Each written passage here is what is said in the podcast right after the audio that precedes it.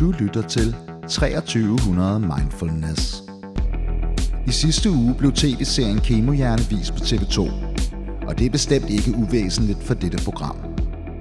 Der er alt i alt sket en hel del på det sidste, så vi må lige standse op og gøre status. I studiet sidder Ronny Hansen, Christian Erlandsen og Henrik Husven. Velkommen til. Det er et stykke tid siden, vi har optaget sidst. Men jeg vil egentlig sige, at jeg synes, det har været nogle begivenhedsrige uger. Det har du fuldstændig ret i. Er gået igennem alle sammen. Mest for dig, Christian. Lidt for mig også, jeg i hvert fald. Meget for dig. Ja, det er rigtigt. Du smiler også nu igen. Christian, han har sådan et gement optursmil på. Christian fordi mens på det sidste, gennem det sidste stykke tid, så er Christian jo blevet kendt. Han er blevet kendt menneske. Så Ronny og jeg, vi var faktisk lidt i tvivl, om vi overhovedet skulle lave det her, eller om du havde erstattet os med nogle andre. Fordi vi er ikke fine nok længere. Nej. Han efterlader os nu. Ronny var sikker på, at han ville blive koldet fra først. Jeg tror, det er mig. Men vi er lige et stykke tid endnu. Jeg er sikker på, at... Jamen, det er det. Er det sådan en slags Robinson-ekspedition? Fortæl os, hvad der er sket. Du er blevet kendt. Vi er blevet statister i Christians film. Christian er blevet kendt. Ej, der er jo sket det, at for et stykke tid tilbage, så blev jeg kontaktet af en, som jeg kender fra studiet, som spurgte, om jeg ikke havde lyst til at snakke med ham, fordi han havde fået en idé til at lave en serie om unge cancerpatienter. Det havde han blandt andet fået ved at følge min store aktivitet på sociale medier, mens jeg var syg. Og det synes han bare kunne være et sjovt tema at tage op. Og så tænker jeg, det ville da være vildt nok, hvis det rent faktisk lykkedes at få skrevet manuskript, og de fik solgt den ind og alt muligt andet. Og det fik de så. De fik skrevet det her manuskript og fik solgt den ind. Og det er så en fiktiv serie i 5 afsnit. Kan du ikke høre, hvad han siger, solgt den ind? Jeg ved ikke, hvad det betyder, men det lyder som sådan et begreb, der kommer et sted, hvor du og jeg, Ronny, der er vi ikke. Jeg forstår ikke, hvad det betyder. Jeg tror, han mener, de har solgt manuskriptet til et filmselskab. Altså, solgt den ind, så er det jo det, du kommer med et koncept, og så kontakter du TV2, og så siger jeg, har I lyst til at lave det her? Og så har TV2 sagt ja. Det er det, jeg mente. Et solgt den ind har ikke noget med fredag aften i byen at gøre, eller hvad? Ikke. Det er ikke sådan, det skal forstås. Det er fagsprog på et helt andet niveau. Vi er efterladt med vores kaffe latte. Der sker jo så det. I forbindelse med... Når den her serie udkom, så vil journalisterne på TV2 også gøre en handel interview med den virkelige historie, so to speak. Og så var der på TV2 en meget, meget lang artikel om undertegnedes lidelser. Og den behøver vi ikke gennemgå en gang til, fordi den har vi gennemgået i afsnit 1 af den her podcast. Jeg har læst den artikel, men jeg er ked af at sige det, og det er, det er fucking pinligt det her. Jeg har ikke set det endnu. Og det er Kemohjerne. Er det hedder? Det er rigtigt nok. Kemohjerne er titlen på serien. Jeg har ikke set det. Altså, det behøver du faktisk ikke et dårligt samvittighed over, fordi jeg vil jo gerne sige, at det er jo rigtigt nok at se. Jeg vil gerne se det. Jeg skal se det. Du får ikke en plads, selvom du siger, at du ser det. Der skal meget mere til. Bare sådan en lidt interesse. Jeg vil med. Og jeg vil gerne se det, men min mor har set det.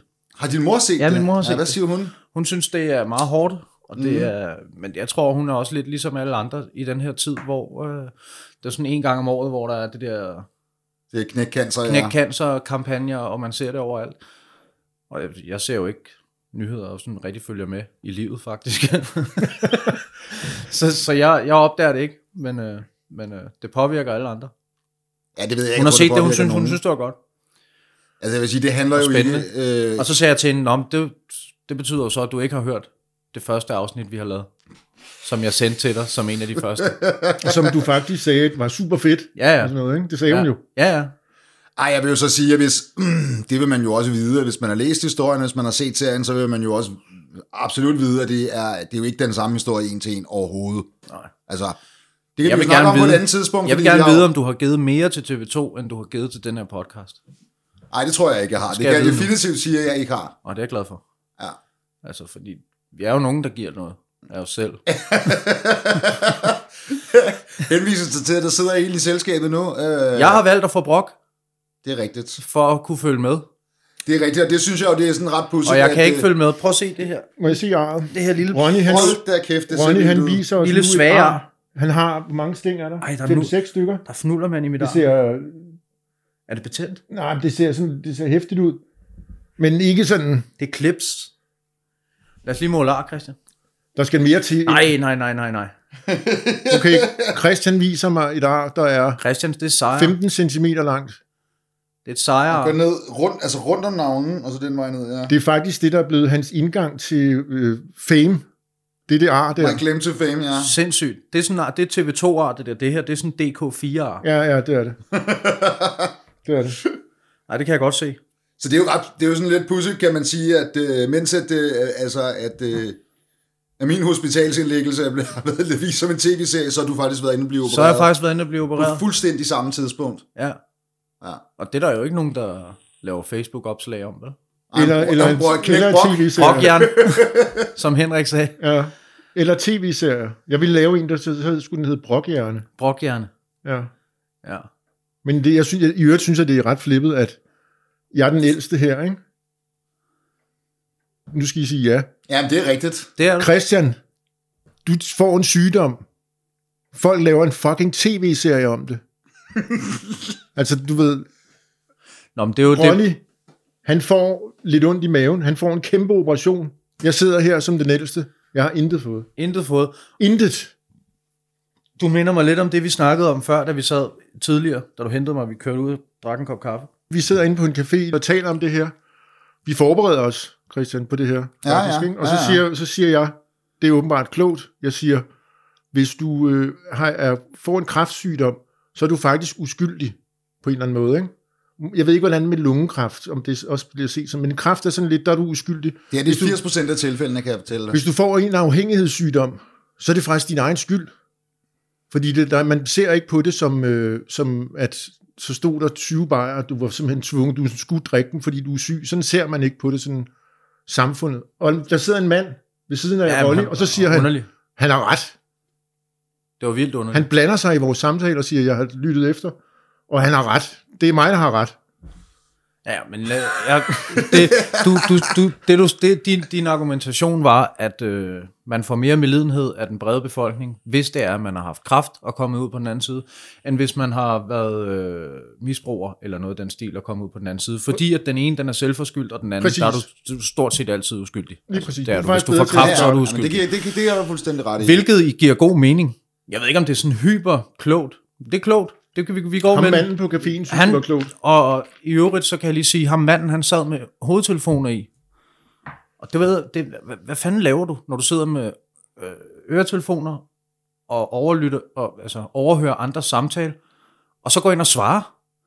Altså, jeg sad her. Han sad også tæt. Og så vender han sig om, og så siger han, det er rigtigt. Jeg ved godt, man ikke må lytte med, men det er rigtigt, det han siger. Ja. Så kiggede jeg på ham, og jeg kunne slet ikke finde på noget at sige. Ej, og jeg sidder stadig og tænker på et comeback. Og det irriterer mig, hvis jeg finder på det, så kører vi derind igen. Men det vil jeg jo altså gerne sige, det er jo rigtigt nok. Det ved jeg jo som tidligere cancerpatient, at cancer er et magisk ord, der simpelthen åbner døre. Alle folk synes, det du har gennemgået er helt fantastisk. Får ikke noget og nu sagde så, jeg sad og smilte lidt i starten. Det er jo altid sjovt, når du bliver sådan lidt opmærksomhed omkring ens person. Det synes man altid er lidt skægt, men jeg ved jo godt, at jeg har reelt set ikke rigtig gjort noget for den. Jeg har bare været virkelig uheldig. Jeg vil lige spørge dig om hjælp. Men jeg har jo heller ikke gjort noget for brok, men det får sgu ikke noget. Nej, det får ikke noget på og det. Og det er en dødelig sygdom. Jeg sad og læste om det der. Jeg fik jo sådan en pamflet. Det kan være dødsensfarligt, det der, ikke? Nå, men så er det... Ej, vi går med det. Lad os kode den op. Så læser jeg... Det er jo sådan noget, børn får. Nyfødte, og så går det i sig selv efter 14 dage eller sådan noget. Eller også så er det noget, man får, hvis man er meget gammel. Og buvæggen, den ligesom er porøs. Eller hvis du har født 2 børn, eller altså, hvis du har haft nogle hårde graviditeter, så ved jeg ikke, hvor jeg falder måske ind imellem gravid og gammel mand. Ja, det tror jeg. Jeg opdagede det ved, at jeg havde spist rigtig meget en dag, og så var jeg sådan helt udspillet, og så kunne jeg mærke sådan en bule. Sådan mærkeligt. Ja, det var Christian, jeg har set Kemohjerne. Ja. Og jeg synes, det er en fin serie. Hvad har du gjort med hende der pigen, som du er forelsket i? Hun er lækker nok. Jeg synes, hun var fræk hende der. Jamen altså, for det første, så der var ikke nogen pige i den virkelige historie. Var det ikke, og du spillede ikke rollen i serien? Altså, så har du ikke set tv-serien. Nej, det er stærkt, ikke? Jeg har set klip. Vi aftalte af hende. Vi synes, det kunne være sjovt, hvis Henrik, han bare fuldstændig ignorant overfor, altså, og som om han ikke kunne se, at det ikke var dig, og sådan sidder og spørger dig om sådan nogle ting. Jeg vil lige sige, at i virkeligheden, så skal det, selve serien kommer jo til at handle så meget om i det her afsnit, det vil jeg også lige sige til lytteren. Der kommer en person fra serien, og laver et afsnit med os, hvor vi snakker om det med at skulle lave fiktion over en rigtig tragisk historie. Så det kommer, kære lytter. Men det gør ikke noget, de andre i panelet ikke rigtig har... Var det ikke hårdt, Christian? Okay. Var det ikke hårdt at optage en tv-serie, mens du var syg? Altså at blive filmet og sådan noget? Og du lavede en musikvideo samtidig. Den er til gengæld god nok. Det er ikke dig i den, til gengæld. Det er det, men han spiller ham meget godt, synes jeg. Ja. Absolut. Jeg kan bedre lide dig som dig selv. Den giver du altså godt. Ja. Nej, men det er ikke dig. Men hun er, og vi har fået en gæst ind, som er... Hun er sød, hende der Eva. Er det, hun hedder? Hvem tænker du på nu? Nu gætter jeg bare... Jeg kan godt høre, det er altså ikke serien, vi skal diskutere. Nej. Jeg synes bare, hun var meget... Hun var sød ved dig, hende der. Jamen, hende den anden cancerpatient, som du... Hun findes heller ikke. Har du fået det ud af kraft, som du vil have? Synes du ikke, du har høstet nok nu? Jo. Det er rigtigt nok, det skal også være slut nu, også fordi man er måske lidt midt efter sådan en knæk cancer-uge. Ærligt talt. Jeg er jo sådan, det ved, nu er det med alt det her, ikke? Og clean living og sådan en afholdende måde, jeg lever på. Og jeg har ligesom bundet mig op på nogle ting, så det er jo ikke noget, jeg falder i igen. Og så om 10 år, så sådan, ja, kan I huske ham der, du ved, og sådan... Det kan du også. I realiteten kan du godt få tilbagefald. Jeg forstår, hvad du siger, men chancen for det er meget lille. Ja. Nu. Det vil sige, der kommer ikke en toer i den serie der. Der kommer en toer, men det er en helt anden. Det er jo Christian stikker af nu fra os. Vi sad også og snakkede om, hvor fedt det kunne være, hvis vi kom ind på den her café, som Henrik i øvrigt rigtig godt kan lide.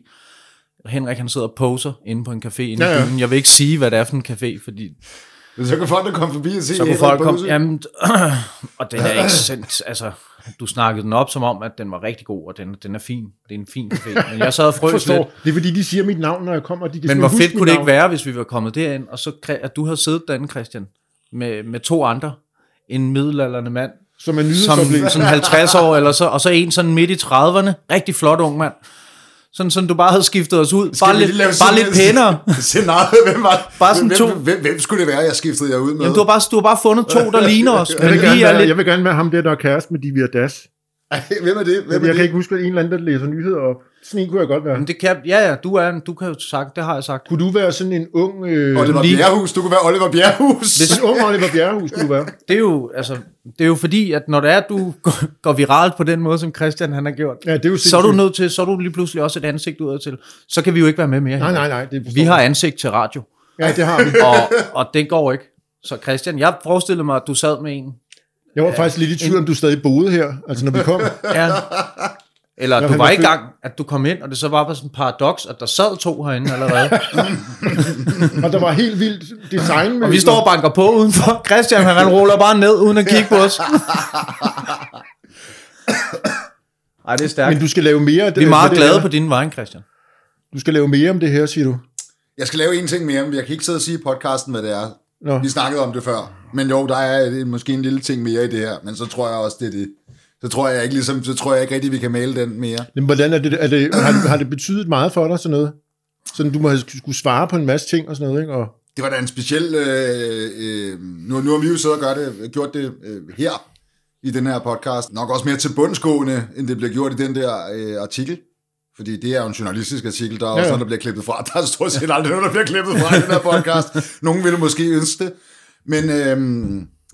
Men det er jo selvfølgelig, det er jo en mærkværdig oplevelse, at lige pludselig se sig selv til så stort et publikum læse om ens tragedier.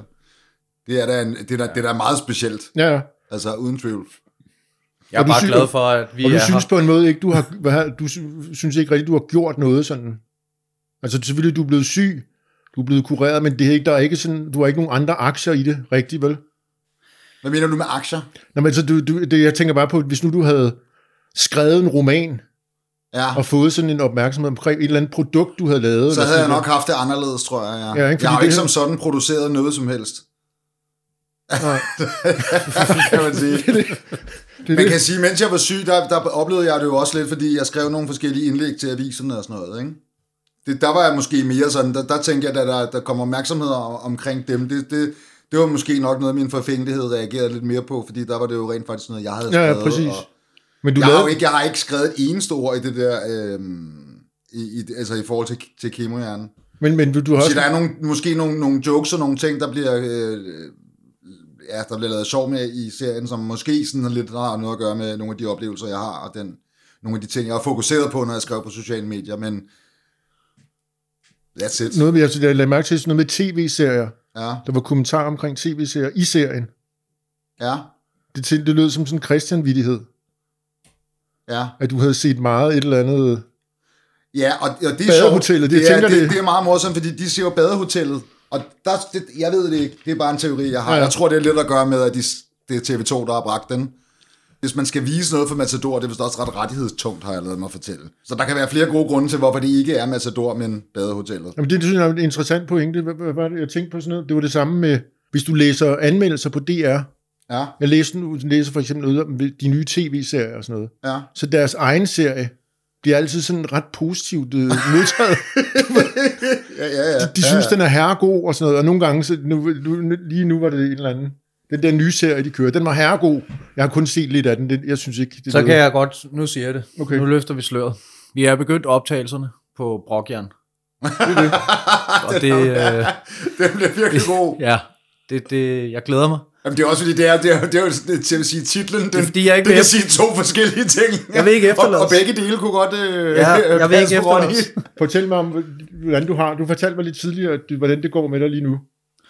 Jeg vil gerne. Efter din store operation. Nå, jamen lige nu, der vil jeg bare gerne være hjemme. Lige nu også. Nej, men faktisk så er jeg er ensom. Jeg er meget ensom for tiden. Men det er meget fedt. Jeg kan godt lide det. Jeg er inde i sådan en periode, hvor jeg ikke rigtig gider mennesker. Ja, men det er jo ikke nødvendigvis at være ensom. Det er bare men det handler faktisk bare om, og det snakker vi også om, at jeg har jo ikke måttet træne, og jeg har jo ikke måttet lave nogen ting. Jamen, det er frygteligt. Og det tager jeg jo, altså det ser jeg jo som sådan en fripas til bare at give slip i alt. Ja. Og det har jeg gjort, og det har jeg har fået det rigtig skidt af. Ikke? Så jeg har det rigtig dårligt. Faktisk. Der bliver faktisk jeg på livet løs. Jeg er træt, ikke? Jeg er ugidelig mand og energiforladt og sådan noget, så jeg glæder mig faktisk bare til at kunne komme i gang igen. Kan du ikke prøve at brokte over det der, du var til fest i går, ikke? Nå, det kan jeg godt, men det var faktisk meget hyggeligt, men det var jo bare fordi jeg ikke drak, jo. Det var fordi vi snakker om, at man skal ikke gå til fest, når man ikke drikker, og det gør jeg jo heller ikke, fordi det er jo ikke det, jeg synes, der er fedt nu. Var det ikke bare det? Brok dig noget mere. Ja, jeg kan ikke. Jeg sidder faktisk og tænker det, fordi jeg kan ikke rigtig abstrahere fra den tanke. Jeg har siddet i de sidste 5 minutter og forestillet mig Christian inde i det der program Her er dit liv. Det er fedt. Her om sådan 40 år, fordi hans karriere starter nu. Sådan, det gør den jo. Og de kommer ind og sådan noget, og sådan, der er ham der studieverden.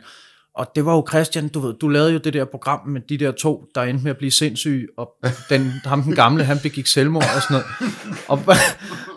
Og hvad skete der egentlig der? Og Christian, han sidder sådan og vil ikke rigtig være ved det, men de her optagelser, de er her. Så han kan ikke slippe af med os. Og så afspiller det synes jeg er meget fedt. Ja. Så afspiller de dem. Og mit selvmord blev et smukt. Det blev et smukt selvmord. Det var inde på caféen. Du har skrevet selvmordsbrev til Christian. På caféen, jeg sad og posede. Du sad og posede. Og så lige pludselig gik det bare i stå. Men det var en flot død. Fuldstændig.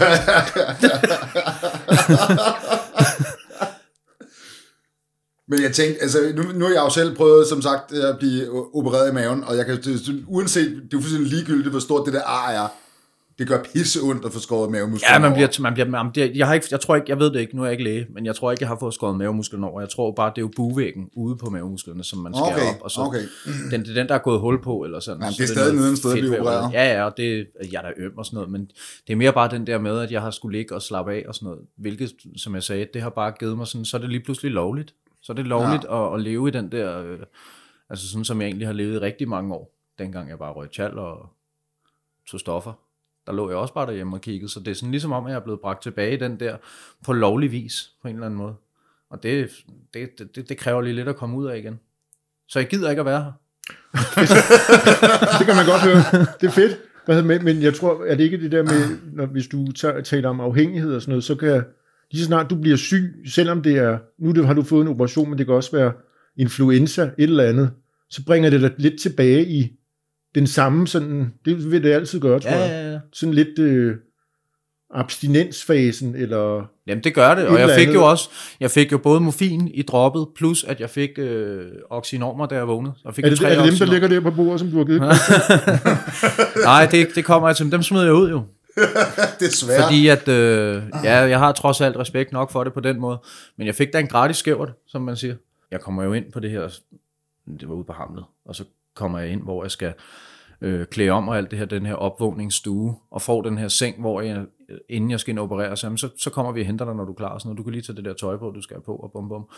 Og så lå der en kuvert ved siden af, hvor hun så stod og skulle forklare mig, jamen så har vi lagt nogle plastre til dig, og her der er sådan en lille brosyre, jamen plastre til såret. Ja, okay. Og her der er en lille brosyre om, hvordan du skal gøre med bad og alle sådan nogle ting.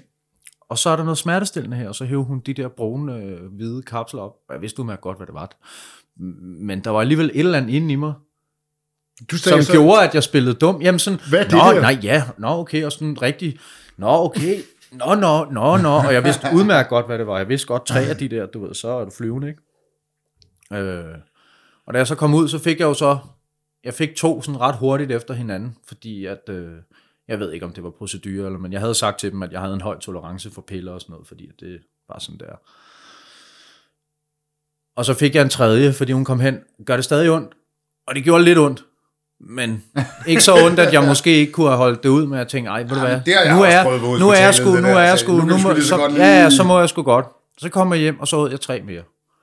Bum. Ja, og så lå jeg hjemme på min sofa roligt og slappede af, og dagen efter, der vågnede jeg op og var fuldstændig kvæst oven i skallen, og altså kiggede på det der ark, jeg havde fået med hjem med de der, der var 4 tilbage. Og så begyndte tanken, at så var sådan, jeg kunne også bare lige æde. Jeg kunne lige æde 4 i dag, og så bare lade være igen i morgen, og så, du ved, så får jeg også en god dag i skolen og sådan noget. Og lige så snart den tanke, der havde jeg trods alt så meget, overvågenhed, at det skal du ikke. Så jeg gik ud og smed dem ud. Og ved du hvad, det bliver faktisk overset i hele det her. Er du klar, hvor hårdt det var? Jamen det var næsten hårdere end operationen. Det kan jeg godt forestille mig. Det kan man lave en tv-serie om. Det synes jeg, man skal lave en tv-serie om. Fordi det andet der, det er en udfordring. Ja. Jamen, jeg vil sige, jeg overvejede faktisk at tage dem med til dig, efter du skrev det. Ja. Og jeg ved godt, det bare var i en joke. Men vi ved alle sammen, at de der, de er lækre. Det er bare desværre... Det er også, fordi jeg skal have en visdomstand, og skal have skåret en visdomstand ude på torsdag. Det kan du godt få. Du kan godt få dem, tror jeg. Er det? Der er jo en epidemi i USA. De kaster dem jo, de er rundhåndet. Ja, men man skulle ikke så rundhåndet med dem i Danmark. Det kan jeg godt forstå. Jeg har jo også prøvet at få dem. Og lige præcis det her, der er en grund til det, at vi har virkelig været op og vende i USA netop. Fordi de kaster dem ud. Fordi det er jo også noget, som unge mennesker tager til fester og sådan noget. Ikke? Fordi... Og man bliver jo enormt høj af dem, og så man gør med så mange andre stimulanser, så kommer nedturen også dagen efter, hvis man ikke passer på. Ikke? Fuldstændig. Fuldstændig, og det var faktisk også den, jeg var bange for, fordi den er ikke kommet. Det kan faktisk godt være, det er den, jeg sidder i nu. Nej, det tror jeg ikke, det kommer så hurtigt. Den er ikke kommet, og det kan jeg huske, det har den jo gjort, for jeg har dem her. Det har jeg også i mit sygdomsforløb. Ikke? Og jeg har også stoppet med dem, og skulle stoppe med dem, og skulle trappe ud af dem og sådan noget. Og jeg ved, den der... sindssygt, mand. Du bliver jo depressiv. Altså, sig mig en gang, Christian, det vil jeg ikke. Og den frygtede jeg. Har du taget, du har også fået opiater, da du var på hospitalet selvfølgelig. Ja. I gennem hvor lang tid? Det ved jeg sgu ikke, fordi det var jo sådan lidt on and off. Og du fik ikke bare sådan noget bum standard, 2 om dagen, 4 om dagen, eller hvad man... Jamen, altså, jeg tog altså i den periode, hvor jeg havde rigtig ondt i ryggen, som... altså inden? Inden. Ja. Der spiste jeg jo tradulaner hver dag i meget, meget lang tid. Hvad er lang tid? Det var næsten 2 måneder. Men så er du jo blevet hooked jo. I den periode har jeg nok været hooked, men jeg spiste ikke mange af dem om dagen. Mm. Og det var kun sådan noget mest her om natten, ikke? Men så da jeg så blev opereret, fik jeg lidt morfin og sådan noget, så blev jeg jo trappet ud af det, der var jo... Altså, der er jo nedtrapningsplaner. Hvis du virkelig er i et forløb, så sørger de jo hele tiden for at trappe dig ind og ud af de der ting og sådan noget, ikke? Altså, du er blevet prøvet, og du har prøvet at blive trappet ud, truppet ud. Men det gør man. Hvis det er morfin, man giver, så trapper man altid, altså hvis det er sådan i den skala, som og du gjorde det frivilligt, eller hvad? Trappet frivilligt ud? Det er det. Ja, men det bliver man jo nødt til. Altså, ellers så risikerer man at stå i en situation, hvor man skal gå fra måske at få 20 milligram morfin om dagen, til lige pludselig ikke at have noget. Det er der ikke nogen, der har lyst til. Men kunne du mærke, var der nogen sådan eftervirkninger? Det er der jo. Du bliver jo tømt.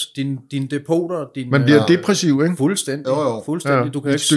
Din egen produktion er stoppet. Ja, jeg forstår det. Jeg har prøvet det mange gange, desværre. Hvorfor spiller du så dum, Henrik? Fordi jeg vidste ikke, Christian var en af os. Fuck dig! Der var den. Fuck dig. Det var det, jeg skulle have sagt til ham der. Jamen, jeg synes, der er et eller andet sted... Det var da et godt comeback. Fuck dig. Det synes jeg ikke rigtigt. Nej, den er lidt hård. Den cutter i hvert fald al kommunikation. Ret hurtigt. Han sad også for tæt på det. Lad være med at tale til mig. Jeg synes, der er et eller andet sted, at... altså, er det så slemt, at han sidder og hører jer? Og nej, tænker... det var bare ubehageligt, fordi... Her, der ved jeg, der er nogen, der kommer til at... Det bilder jeg mig i hvert fald ind, der er nogen, der kommer til at lytte. Men ja. Der, det var ligesom om, mens jeg sad og snakkede med Henrik, og ham her, han sad nærmest op af mig. Ja. Han havde en pæn kjole på. Ja. Ja. Og en hjelm udformet af sølvpapir og sådan noget. Så jeg vidste ikke, hvad, altså kender du ikke det? Jeg sad samtidig med, at jeg snakkede med Henrik, så kørte der en eller anden inde i mit hoved, at ham der, han sad og lyttede med. Så jeg skulle sige noget, han skulle lytte til, eller sådan, jeg kan ikke forklare det, det var bare underligt, det var bare sådan, det var mærkeligt, altså. Ja. Så hop over og være med i samtalen, eller gå fuldt underligt, så lad være med at sidde og være sådan semi-weird, så kom over og sæt dig, du ved, tage en tår og Henriks kaffe, eller andet, gør sådan noget, så det kunne jeg forholde mig til, det var mærkeligt det der. Ja. I get you. Så fuck dig, den vil du ikke gå med. Ej, altså, det er ikke det mest elegante comeback. Nej, det er også bare, det er et udtryk for min dagsform. Det er der, hvor jeg er lige nu. Jeg vil være hjemme. Jeg vil være derhjemme. Jeg er glad for, at du er, Ronny. Jamen, jeg er faktisk også meget glad for, at jeg er her. Men også, jeg vil gerne være hjemme. Jeg kommer tilbage. Jeg vender stærkt tilbage. Det har jeg gjort så mange gange. Jeg sidder og snakker om det mange gange. Jeg synes faktisk, det skal også lige siges. Hvornår var det, du blev opereret? Dagene flyder sammen med alle de opiater. Nej, det var i onsdags. Det var i onsdags, og jeg var i skole. Det er faktisk også okay at være smadret, men ja. Altså efter en operation, så er du jo smadret i... Jeg tog i skole om... Selvom det er en meget, meget lille operation, så er det jo stadigvæk i hvert fald en uge. Og jeg har sovet rigtig meget, og det, jeg tror, jeg er ved at være der igen nu. Men du gik på... Nu skal det bare hele og sådan nogle ting, så jeg ligesom kan komme i gang med at træne og alle de her ting. Jeg gik i skoledagen efter. Ja. Det er det, opiater kan. Ja. Nej, det var en hård kamp. Der var ikke nogen hjælpemidler der. Og især fordi jeg havde smidt dem derud om morgenen, så jeg vidste godt, at det her, det bliver på knoerne. Men altså, da jeg så kom hjem der sov jeg i 4 timer, og så gik jeg i seng igen, uden problemer klokken 10 eller sådan noget. Ja. Så har jeg været til 50 år i går, ikke, hvor jeg også var sent oppe. Og kan du høre det, han skitserer, ikke? Det er faktisk synopsisen til filmen Brokjern. Kan du høre det? Fik en operation, meget, meget, meget, meget farlig. Næste dag står han op, går i skole, går hjem og sover, går til 50 års fødselsdag. Dør jeg i den her film? Kan du høre det? Det tror jeg helst Henrik vil. Henrik er så pisse dark og emo. Han vil gerne emo. Du var første afsnit. Du vil gerne dræbe mig i din film. Du var første afsnit. Måske vi kan lave den som podcast. Tror jeg godt, vi kan. Men jeg vil vi er også nødt til at finde på noget, jo, fordi lige om lidt, så har vi ikke Christian mere. Det. Så er han jo videre. Ja. Henrik, har du ikke noget nyt at fortælle? Har jeg det? Er der sket noget spændende i dit liv? Du bor hos din mor, Henrik. Nå, prøv at høre, det passer så dårligt til det menneske, jeg selv synes, jeg er. Der er ikke så meget boheme over det. Nej, det er der faktisk ikke. Nej. Det er ikke så spændende. Jeg bliver næsten rørt. Ja. Lige nu, der bor jeg hos min mor. Sagde jeg det? Ja, hvorfor? Hvorfor? Fordi har jeg lejet min lejlighed ud? Det må du sgu da selv. Det kan du svare på, Henrik. Okay, vil I høre den? Ja, vi vil gerne høre den. Jeg synes, den er kedelig, men jeg fortæller alligevel. Jeg har jo haft jobs forskellige steder i sådan noget, i Behandlings Danmark. Ja. Men det, begge de steder, jeg har været, har sådan endt i sådan noget, du må gerne have lov til at være her. Vi gider ikke rigtig betale dig nogen penge for det. Vil du fortsætte? Nej tak, siger jeg så. Så siger jeg mit arbejde, og så stopper jeg på mit arbejde. Det gjorde jeg for et par uger siden. Og så skal jeg bruge nogle penge. Så lejer jeg min lejlighed ud. Og flytter ned til min mor, fordi jeg skal hjælpe hende med en vandskade. Ja. Det er udfordrende. Jeg bor sammen med en 80-årig dame i et parcelhus sydpå. Jeg kan fortælle dig, Henrik, at jeg har faktisk prøvet at være i samme situation. Har du det? Jeg manglede også nogle penge på et tidspunkt. Det var før jeg blev syg. Faktisk lige omkring, da jeg blev syg. Der gjorde jeg også det, at jeg lejede min lejlighed ud på Airbnb for tid til anden. Og så boede jeg ude hos min farmor og farfar ude i Hellerup. Gud, den er også grim. Ja, men det, der var det mest mærkværdige ved den situation, det var jo, at på det tidspunkt, der var både min farmor, særligt min farmor og min farfar, begyndte at få Alzheimers. Altså især min farmor var ved at blive altså, virkelig, virkelig dement. Det var på en måde fedt, fordi så vidste de ikke, du var der. Jo, det gjorde de godt. Ja. Og det underlige var faktisk, at min farmor, hun havde aldrig nogensinde rigtig sat pris på, at for gæster, hun synes, det var irriterende frem og tilbage. Der, men da hun blev dement, der synes hun simpelthen, det var noget af det mest fantastiske i hele verden. Ligesom en ting, jeg vil sige, jeg vil sige, som faktisk er det vigtigste for mig i hele det her, det er, ja.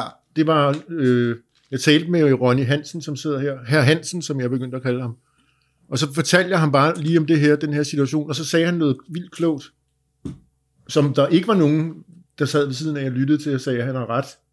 Du sagde faktisk, det bliver hun glad for, og det viser sig faktisk, at det er fuldstændig rigtigt, og det er det, der er sket. Jeg har ligesom hævet 3 uger ud af mit liv for at hjælpe min mor med noget, som er svært for hende, og hun er faktisk sådan helt vildt taknemmelig over det. Jamen, det skulle da dejligt. Og det var slet ikke det, der var min... Jeg var jo sådan en flæketype, der bare tænkte, hey, jeg kan lige tjene nogle penge på det der, hvad fanden gør jeg? Men så ender det faktisk... Der var jeg opmærksom på. Det var blandt andet, fordi du sagde det, så tænkte jeg, det skulle nok rigtigt nok, og det viste sig at være rigtigt. Det er faktisk det, der er kommet ud af det. Fedt. Men det skulle da en god ting. Ja, det er også vigtigt at tage sig af sin mor. Det mener jeg. Man bliver aldrig for sej til sin mor. Selvom man er bohem. Det er rigtigt nok. Jeg har sådan min med alle i min familie, så dem der er tættest, har jo været nervøse i forhold til hvordan jeg har levet og sådan nogle ting. Så hver gang når der sker det mindste i mit liv, hvor jeg sådan ligesom trækker mig lidt ind og bare har brug for at være lidt alene, som jeg er nu, som jeg har nu, så ringer alle alarmklokker inde i min mors hoved. Så her den anden dag, der ringer hun faktisk til mig. Men er du okay? Og du ved, du har ikke taget noget, vel? Så blev jeg faktisk irriteret. Og sådan, nej, jeg har sgu ikke godt, du ved. Men jeg kan godt forstå, hvorfor hun reagerer sådan nu. Det kommer vi også ind på et tidspunkt, når vi laver et program om pårørende og medafhængighed og sådan nogle ting. Fordi det er fandme vigtigt. Altså, det er jo sådan noget, der kom til mig bagefter, da jeg faktisk lige var kommet over den der brok. Da jeg lige var kommet over det der, og var sådan, ikke sad alene og ikke var irriteret mere, så tænker jeg, hvad fanden bilder du dig ind, Ronny? Du bliver nødt til at, hvis hun ringer og spørger om det, efter at du har budt det her. Altså hun har set dig, mand, i forfald i 20 år, og hun er bare nervøs, fordi hun elsker dig og alle de her ting her. Så ringede han faktisk op igen og sagde, det er jeg sgu ked af, jeg lige sagde, men det skal altså ikke være. Og hvordan fanden overbeviser man dem? Du kan ikke, hun er jo nødt til, og så prøvede jeg at sætte mig ind i hendes sted, prøv at se, jeg kunne sidde og sige nok så meget. Jamen det går fint, altså. Jeg har det bare lige nu, har jeg bare ikke lyst til at lave noget. Jeg er lige inde i sådan en periode, hvor jeg er sådan lidt træt, og du ved, jeg ikke rigtig gider mennesker og sådan noget. Det er jo inde i hendes hoved. Ja, ja. Der sidder jeg med nålen i armen, du ved, et eller andet sted, og er ved at dø og sådan noget, ikke? Det må være forfærdeligt. Jamen, det er frygteligt. Jeg kender det jo så meget med forhold til min egen mor. Det er, at møder bliver jo bekymret, og det er pisseirriterende, ikke? Men det er jo selvfølgelig kun... Det er jo også Christian, nu vil jeg vil lige verificere, jeg har set serien, fordi en ting, jeg lige ville sige, det var den der Kemohjerne. Ja. Faren til... Ja. Det er jo ikke din far, som spiller rollen, vel? Nej, det er absolut ikke. Jo, det er også. Han er ikke særlig meget som min far. Det er faktisk meget pudsigt, fordi jeg sidder også og tænker på dig. Nå, men jeg tænkte lige på, at hvad med ham, som... Hvis du har, jeg har også 2 børn. Hvis der sker, jeg kan slet ikke sætte mig ind i, hvis der sker et eller andet med dem, sygdomsforløb, du skal gå igennem, det må være sådan noget, shit, mand. Jamen, det var da også skrækkeligt for mine forældre begge to, og altså, jeg vil ikke sige særligt for min mor, men min mor var der jo sådan i meget, meget høj grad gennem det forløb. Der var lige der, jeg fandt ud af, at min mor simpelthen var død i manuskriptet, så tænker jeg også bare sådan, gud, ej, det blev jeg næsten også, at den serien udkom, blev nødt til lige at skrive det på Facebook, fordi det var jo så ikke rigtigt, vel? Nå, ja. Men det, jo, det er rigtigt, det må være, altså, det må være skrækkeligt. Det har også været skrækkeligt for mine forældre, det der. Men det var så... Nu bliver det kompliceret. Ja. Ham, der spiller din far, som ikke er din far, ja, er i virkeligheden din mor i virkeligheden. Eller hvad? Inden i Henriks hoved. Nej, jamen, jeg forstår godt, hvad du mener. Ja, det ville det nok have været. Altså, min far boede i Norge og var jo også nede under alle de der forskellige behandlinger, men det er jo, men det kan man godt et eller andet sted sige. Jeg boede jo meget hjemme hos min mor, da det stod aller slemmest til, ikke? Hun har heller ikke haft det så sjovt i den periode. Nej, det tror jeg ikke, hun synes var særlig fedt, nej. Det har du fuldstændig ret i. Men hvis man lige skal knytte en kommentar til det der, så kan man jo sige, at den der serie, den er jo på 5 afsnit af 18 minutter, hvor man gerne vil vise ensomheden omkring det at være syg. Der var jo, altså jeg har 3 søskende, jeg har både min mor og min far, jeg har ret mange bekendtskaber, ret mange venner og så videre, ikke? Men det er jo selvfølgelig klart, hvis du skal vise på meget, meget kort tid den her ensomhed, så kan der ikke være alle de relationer. Nej. Altså, så vil det jo slet ikke virke. Mm. Altså, så jeg kan godt forstå, hvorfor de har taget de valg, som de har gjort. Din familie er simpelthen blevet skåret fra. Ja, de er simpelthen skåret fra. Ja, det er sådan lidt malurt i bæret. Det er ærgerligt, når man ligesom træder ind, og man tænker, man har søskende, man har familie, så ligger man på et hospital og har kun en far. Og det, så ved jeg ikke, om jeg er ikke så misundelig på den serie alligevel. Nej, hvis man skal lave forstå de valg. Og... det er vigtigt for mig lige, at du har forstået, at Christians mor er i live. Hans rigtige mor. det har jeg nu. Det er godt. Så er den på plads. Ja, det er fedt. Nej, men det er jo også noget med at være... Ja, og det synes jeg egentlig, det er sådan noget andet. Det synes jeg faktisk, at ham faren i serien spiller ret godt. Han er meget overbevisende i sin... Det er... fordi... Han hedder... Han er meget likeable. Jens-Jørgen Spotthard, hvis I lægger mærke til, fordi jeg har jo, udover at jeg er super... jeg er sådan en nyhedsoplæser, så har jeg også super hørelse. Ja. Han lægger stemmen til en hel masse reklamer på TV2. Du er faktisk... Ved du, hvad du er, Henrik? Du er... du er selvfed på den diskrete, altså den fede måde. Ved du, hvad det er? Det er tyndfed. Tynd selvfed. Man kan ikke se det på dig, men når man lige kommer ind under huden, så kommer det. Og det er fedt, jeg kan lide det. Nå, det er slet ikke det. Det lyder grimt med tyndfed, synes jeg. Og det er heller ikke et godt udtryk, at få sat på sig, nej. Slank fed, kan man godt sige. Slankfed. Slankfed. Slank selvfed. Det er stærkt. Nå, men du prøver at høre. Altså, kudos for, at du overhovedet har set den. Ja, så travlt du må have haft med dig selv også. Det er jo det, jeg har været så jeg også. Og jeg siger det, jeg kan jo kun sige det og sidde og grine af det, fordi jeg er nok den mest selvoptaget herinde overhovedet. Prøv at høre, jeg har siddet der. Det tror jeg ikke, du skal være sikker. Jeg har set mig selv her i dit liv. Jeg har brugt rigtig lang tid for ligesom at finde ud af, om jeg kunne matche Christian, kræftsygdom, tv-serie. Den er for stor for mig. Ja. Den kan jeg ikke. Dig? Operation Brok. Jeg har siddet nede ved min mor, tænkt over, hvad fanden. Ja. Det eneste, som jeg skal gøre, som er rigtigt, det er ingen drama, ingen sprut, ingen stoffer, og det er ikke det mest dramatiske serie. Nej. Jeg forstår godt, hvorfor der ikke er nogen, der har lavet en serie om mit liv. Det er simpelthen for kedeligt. Ronny, hvordan går det med din HF? Det går godt. Jeg elsker det. Jeg elsker alt ved HF. Og jeg elsker min lærer, og jeg elsker alle eleverne. Ja. Hvad er det, du har? Det går godt. Jeg har de der 4 enkeltfag, ikke? Ja. Som jeg skal bruge til at komme ind på det der studie. Dansk på A-niveau, samfundsfag på B-niveau, engelsk på B-niveau og psykologi på C.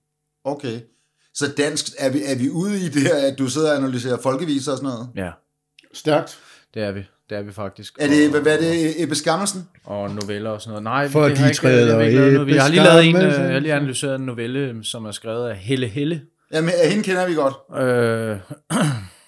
Og det er jo virkelig interessant. Hvad handlede den om?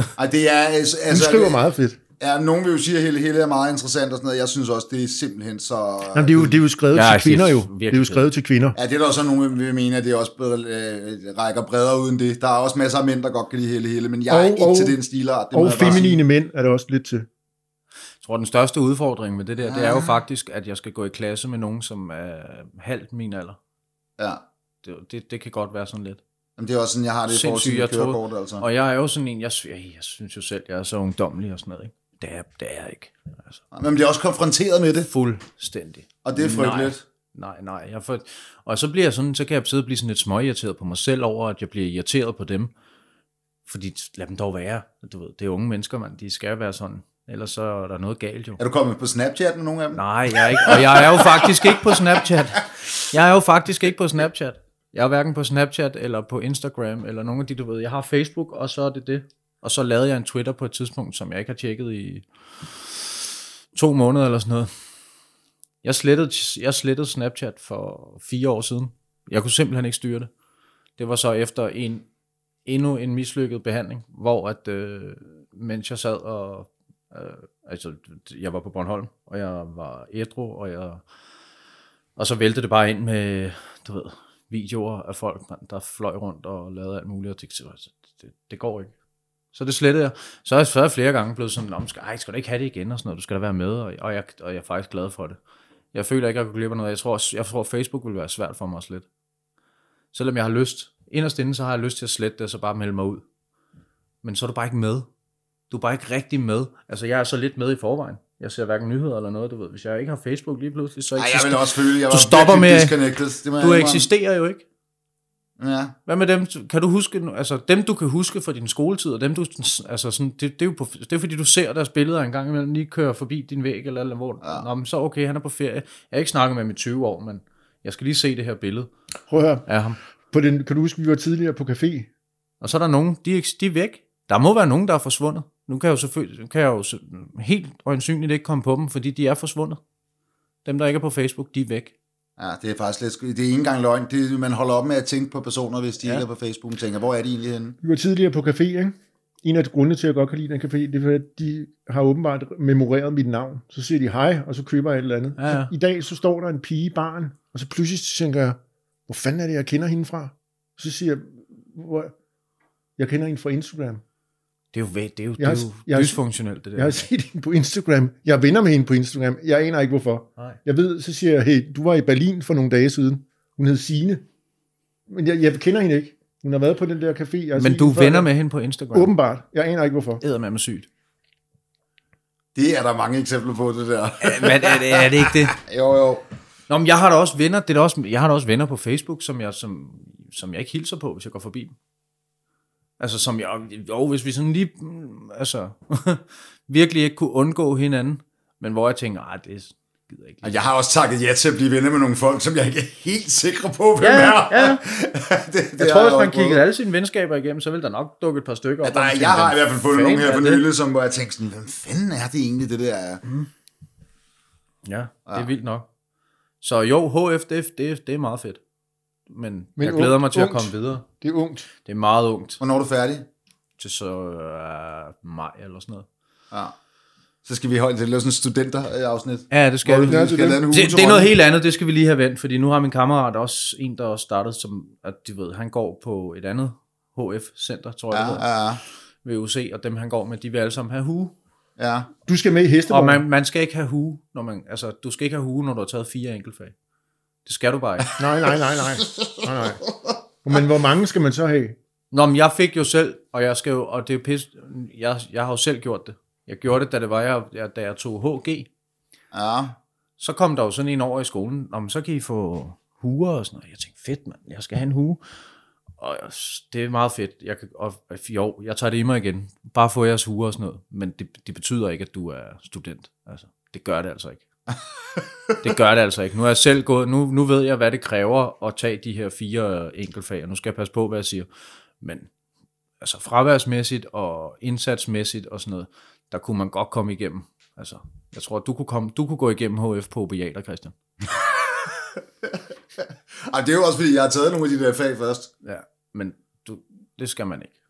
Og nu siger jeg det bare. Men altså, du skal kun have de 4 enkeltfag, intet andet? Jeg skal have de 4 enkeltfag for at komme ind på socialrådgiveruddannelsen. Okay. Og det er også ret vildt lige at smække en hue på for det, fordi hvis jeg tænker på, hvor mange enkeltfag jeg egentlig har haft, da jeg gik i gymnasiet, der vil jeg da nok sige, jeg har haft det. Er jeg helt forkert på den her? Er det bare mig? Nej, men jeg synes, den der hue, den symboliserer 3 års hårdt arbejde, hvor du virkelig har lagt dig i scenen. Når jeg kigger tilbage på det, så vil jeg da også våge den påstand, at hele ideen om at folk, der bliver studenter, skal fejre sig selv fuldstændig vanvittigt, er jo måske også fjollet.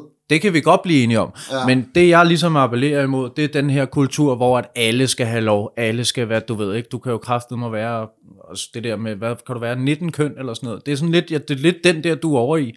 Ja. Om jeg tømmer, jeg vil også have en hue, du ved, ellers, nu er jeg krænket, hvis jeg ikke får en hue, eller sådan noget. Skal du med på, hestevognesturen? Nej, jeg skal sgu da ikke. Det er ikke min klasse, jeg snakker om, det er min kammerat, som går i en klasse, hvor de har aftalt, at de skal tage den her bustur og alt det her. Og... de skal på den der bustur, og han har kun taget 4 fag. Ja, og han skal også have en uge. Det er mærkeligt, ikke? Jo, jeg må også sige... er han ældre end de andre også? Ja, ja. Det bliver en vild fest for ham, det tror jeg. Ja, han er... ja, men omvendt set... og det er jo fordi, han er min ven, og jeg kan se det fra hans side, og jeg forstår ham godt, fordi han har også været igennem nogle ting for ligesom at komme hertil, og nu tager han sig sammen, og du ved, gør noget, og det skal der selvfølgelig også fejres. Jeg synes bare, men en hue, det er jo ikke rigtigt, det er jo ikke, det symboliserer noget lidt andet jo. Jeg kan udenbart godt følge, ja. Jeg vidste slet ikke, at jeg stadigvæk havde så klare holdninger om noget som helst. Og så om huer. Jeg synes da faktisk, det er meget fedt, at man for eksempel har lavet det der DM i Skills. Som de, som, det? Så, jamen, så det man begyndte at gøre, fordi man har fundet ud af, det er virkelig problematisk, det der med, at man i mange på et tidspunkt sagde, vi skal være Danmarks bedst uddannede generation, og så er folk strøget ind på gymnasierne, og så er de strøget ind på universiteterne, og i virkeligheden så er kravene til det der blevet alt for lave, og folk, du ved, der altså for universitetsuddannelser, de ikke kan bruge til noget som helst, og samtidig med det, så har man jo fået den her massive håndværkermangel, og der kan man jo godt se, det er lidt ikke så heldigt, at der ikke rigtig er nogen status forbundet med de der erhvervsfag, eller hvad man skal sige, ikke? Erhvervsskolefagene. Og så har man blandt andet lavet det der DM i Skills, hvor man så dyster på alle mulige forskellige ting, og det er sådan noget rørlægger og alt muligt andet, kloakmestre og sådan noget. Jeg synes sgu, det er ret fedt. Og så at de der fag også får nogle form for anerkendelse. Helt enig, og det skal man også bare gøre. Ja. Der skal være kredit der, hvor der skal gives kredit. Præcis. Og det er jeg helt enig i. Ja. Og det handler bare om at skille tingene ad, synes jeg. Ja. Det er jo lidt ligesom, altså hvor går grænsen? Jeg synes også, det er fedt, at homoseksuelle kan blive gift og sådan noget. 100, altså peace, man fyrer den af. Og når det så er sagt, så er der bare nogle andre ting, som ligesom følger med i kølvandet på alle de her frigjorte tanker, der er opstået. Altså blandt andet det der med, har du læst om hende der kvinde i USA, som er, altså hun er hvid. Hun er gennemgående hvid. Sådan et eller andet, du ved, tysk, irsk oprindelse eller sådan noget. Hun identificerer sig som sort. Så har hun gået på et sort universitet, altså et overvejende sort universitet, tror jeg man kalder det, eller sådan, hvor der kun går, altså... afroamerikanske studenter, og har meldt sig ind i en eller anden friheds, du ved, halløjsa for sorte og sådan noget, så har de sorte faktisk vendt sig imod hende, fordi at de mener jo ikke, at hun skal komme og tage alle deres... cultural alle deres, ja, det er jo vores hardships og sådan noget. Du har jo ikke gået igennem det her, du har ikke gået igennem det, vi har gået igennem, så hvordan kan du ligesom tage patent på vores dårligdom og alle de her ting her? Så der, det er jo bare en historie i en lang række af historier, hvor man tænker, hvad fuck er der sket? Og blandt andet derfor er jeg ikke på Instagram eller Snapchat. Altså, det er sådan... nå ja, men forstår du, hvad jeg mener? Ja, fordi jeg kender godt det der. Fordi så bliver jeg bare konfronteret med det der, du ved, det er bare for meget. Verden skal bare være simpel. Jeg kan faktisk godt se en kobling mellem det, du siger der, og det her i forhold til, til det her med, at i det øjeblik, at man bare har muligheden for at få en hue, så skal man have en hue, fordi alle skal have en hue, skal have en hue. Det er det der ligemageri, som på en eller anden måde har taget overhånd. Fuldstændig. Ja. Fik hun så en sort hue, hende der dame? Det ved jeg ikke, men jeg vil ønske, at jeg kunne huske, hvad hun hed, for så kunne jeg finde billeder af hende, mand. Det er helt, altså det skal I prøve, jeg skal prøve at finde det. Men ja, det er vildt. Det synes jeg, og det er sådan en af det sådan... når jeg så sidder, det er sådan noget, jeg sidder og tænker på over i klassen, når der vi sidder, så det, altså det, så det, som det så resulterer i, det er jo så, at jeg bare slet ikke fanger noget af det, læreren siger, og så sikkert ender med at få en dårlig karakter eller et eller andet, men det har jeg brugt meget energi på. Jo. Ja. Så det kan man også få ud af HF. Man danner meninger. Jeg er også nødt til at læse lidt nu, jeg er nødt til at synes i samfundsfag og sådan noget, at læse lidt aviser og Ja, det gør man jo ikke engang, man læser på nettet nu, ikke? Læser for så lærer du det også lidt der om samfundet? Ja, jeg kommer lidt ind igen, og jeg vil bare sige, fra jeg trådte ud og til jeg trådte ind igen, det er nogle andre historier, ja. Men tendenserne er de samme, altså det er jo det samme. Og vi kan lige så godt break den her, Ronny er blevet medlem af Kristeligt Folkeparti. Ja, så er det sagt. Men det kan jeg godt forstå, det er på grund af... Det er Isabella Antman. Lige præcis. Ej, der er altid lyderligheden. Ej, ja. Jeg sidder derhjemme og så... Kristeligt Folkeparti, de hedder Kristendemokraterne, gør de ikke det? Kristendemokraterne. Jeg tænker ikke så meget på dem, at jeg kan huske deres navn åbenbart. Jeg vil gerne lige komme med en disclaimer, det var bare for sjovt, ikke? Eller har du meldt mig ind? Jeg havde en kammerat, der engang meldte mig ind i Ronald McDonald, så fik jeg fik brev, indtil jeg var 17 år eller sådan noget. Jeg kan fortælle dig en ting. Tillykke med de 6 år, Ronny Hansen, og så fik jeg en cheeseburger. Eller? At på et tidspunkt, så kunne man give folk 4 uger gratis af Kristeligt Dagblad, og jeg tror, at jeg fik, det skete for mig 3 gange eller sådan noget, at nogen gjorde det der ved mig. Og så ringede de så på Kristeligt Dagblad en dag, og så sagde jeg, nu har du gjort det 3 gange. Jeg sagde, det er ikke mig, der har gjort det 3 gange, det er en practical joke. Så sagde han, ej, det er der vel ikke nogen, der har gjort. Så siger jeg, ej, det må I sgu for helvede opleve konstant. Det er majoriteten af dem, der er medlemmer. Det er majoriteten af dem, der tager de der gratis. Det er fordi, de tager pis på folk. Og vi gjorde det i stor stil, og jeg gjorde det også mod andre, ikke også? Så kunne man lige... Men jeg vil så sige, i forhold til det der, så er jeg faktisk... Jeg følger ikke med i noget, og jeg gider ikke at følge med i noget, og jeg, du ved, sådan rigtigt, jeg synes, men alt det der med, at det er livet, der fylder, og hvad er nuet, og min datter, og min familie, og mine venner, og sådan noget, brug tid på det, du har lyst til. Det kan også godt blive kedeligt, fordi det ender jo, som jeg siger, så nogle gange, så har jeg bare, jeg elsker bare at sidde derhjemme, bare se fjernsyn, eller sådan noget ligegyldigt fjernsyn, sådan noget serier på Netflix, eller et eller andet. Og det resulterer jo i, at jeg ikke rigtig kan snakke med om forskellige ting, og sådan noget, hvilket så altså munder ud i, at jeg faktisk nogle gange føler mig en lille smule isoleret i større forsamlinger, hvis folk sidder og snakker om et eller andet. Så er jeg så vendt den om til, at når der er folk, de gør, altså der er jo rigtig mange, som jeg har sådan lidt fået fornyet respekt for sådan en som dig, Christian, i forhold til det der med, du følger jo med i alt, mand, eller sådan, du ved, altså. Så nogle af de der typer, som bare sidder derhjemme og hiver sig i fløjten, Brexit, du ved, ikke, eller... Jeg gider slet ikke interessere mig for Brexit. Nu skal der... Ja, men... Fordi, jeg ved intet om det. Og spørgsmål... Er det en flugt, eller hvad?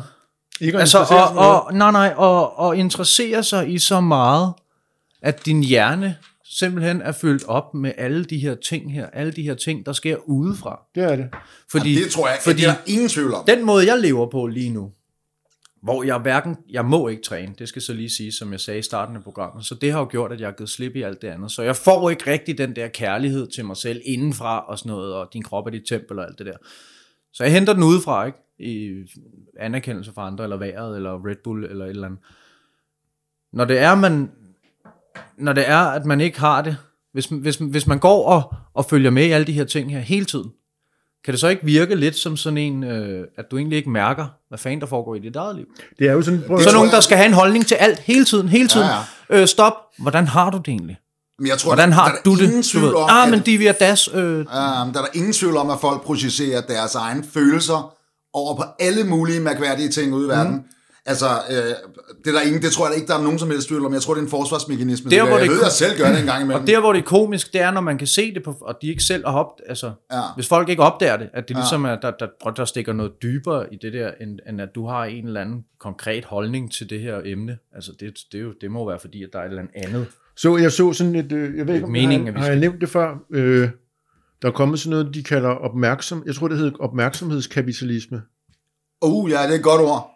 Det handlede om, og det er, hvad hedder hun, hende, den gamle radikale, der er en stjerne nede i EU, hun sagde, it's not you searching Google, Google searching you. Det er det handler om. Det handler om at få folks opmærksomhed. Så jeg synes, at jeg kan også selv mærke det der, mine skak-apps, så skal jeg se på Ekstrabladet, så skal jeg, det handler om at få den opmærksomhed, det hele handler om. Og det hun så nævnte, det var det der med, når der er nogle andre mennesker, der kan se, hvad du søger på, så bliver det nemmere for dem, så sælger de oplysningerne om dig til nogen, som så kan, og så videre, så videre, så videre. Ikke? Det er det, der er opmærksomhed. Det handler bare om at få folks opmærksomhed. Og det er folk blevet sindssygt gode til på... Ja. De laver også sådan nogle undersøgelser. Jeg blev ringet op af en for for et par dage siden, som spurgte mig om alle mulige mærkelige spørgsmål. Han startede med at spørge, om han måtte stille mig nogle spørgsmål til en undersøgelse. Han kom aldrig rigtig ind på, hvad det handlede om. Og jeg reagerede ved at spørge ham om, hvad det var det. Altså, nu kan jeg ikke huske, hvad der var for en firma. Det er også lige meget. Men det var jo et reklamefirma. Det var faktisk et marketing, som faktisk brugte energi og tid på at ringe ud til danskere for at finde ud af, hvad for nogle. Han spurgte mig blandt andet, hvis du skulle nævne nogle banker, du kendte. Altså sådan, og jeg sådan om Arbejdernes Landsbank og sådan noget, du ved, jeg prøvede sådan hele tiden at holde det væk fra noget, jeg selv kendte, fordi jeg er så, du ved, sådan, de skal ikke holde øje med mig og sådan noget, ikke? Altså han ikke kunne bruge dig som fuldstændig, så jeg fyrede bare alt muligt af, men det var sådan nogle ligegyldige spørgsmål, hvor jeg sagde, hvad fanden skal jeg egentlig bruge det her til? Jo, det vi skal bruge det til, det er sådan lidt kompliceret, jamen prøv mig, ja. Og det handlede jo så om, at de så videregav de her oplysninger, som de indsamlede, til store firmaer, til brug af reklamer. Ja, men det har man jo gjort i meget, meget lang tid, ja. Og det er jo for at finde ud af, at det er jo grunden til, det er jo effektmåling. Der er sikkert en eller anden bank, der har kørt en eller anden stor kampagne. Det er den ene forklaring, eller også så vil man gerne vide, hvor står det her givende brand i folks bevidsthed? Kan folk overhovedet komme i tanker om, der er noget, der hedder, hvad fanden ved jeg, ja, det her, det ved de så nok godt, noget, der hedder. I virkeligheden, så kan man sige, at nogle af de der analysebureauer, jo, det er svært nok for dem begynder nok at blive lidt overflødige, fordi det netop er sådan noget som Google, Facebook, whatever, som helter sig selv for alt det der leverer. Ja, lige præcis. Ja. Og det siger du ja til med alle de der cookies og alt det der, ikke? Ja, præcis. Så der er jo ikke så meget i det. Så fik vi også lidt digital angst her på falderebet. Ja, men det har jeg. Ja, det skal man, jo, det kan du godt have. Jeg tror, man skal have en sund... Jeg hørte en mand sige noget interessant, som jeg virkelig stussede over. Han sagde, du er ikke dig, du er... en mængde information. Det handlede sådan lidt om vores computer. Du er den mængde, du er en mængde kommunikation, som er blevet bearbejdet. Det er det, du er. Ja. Spændende, ikke? Jo, det er en meget god pointe. Ja, jamen, det er det der selviscenesættende halløj. Altså det er alle de der, du ved, din opvækst, det du har tænkt, og det du har modtaget af læring, det er det, du er. Mm. Du er faktisk ikke dig. Du er dig, men du er en mængde og information. Koncentreret. Nogen mere koncentreret end andre. Det er skide godt, Henrik. Helt sikkert. Slut.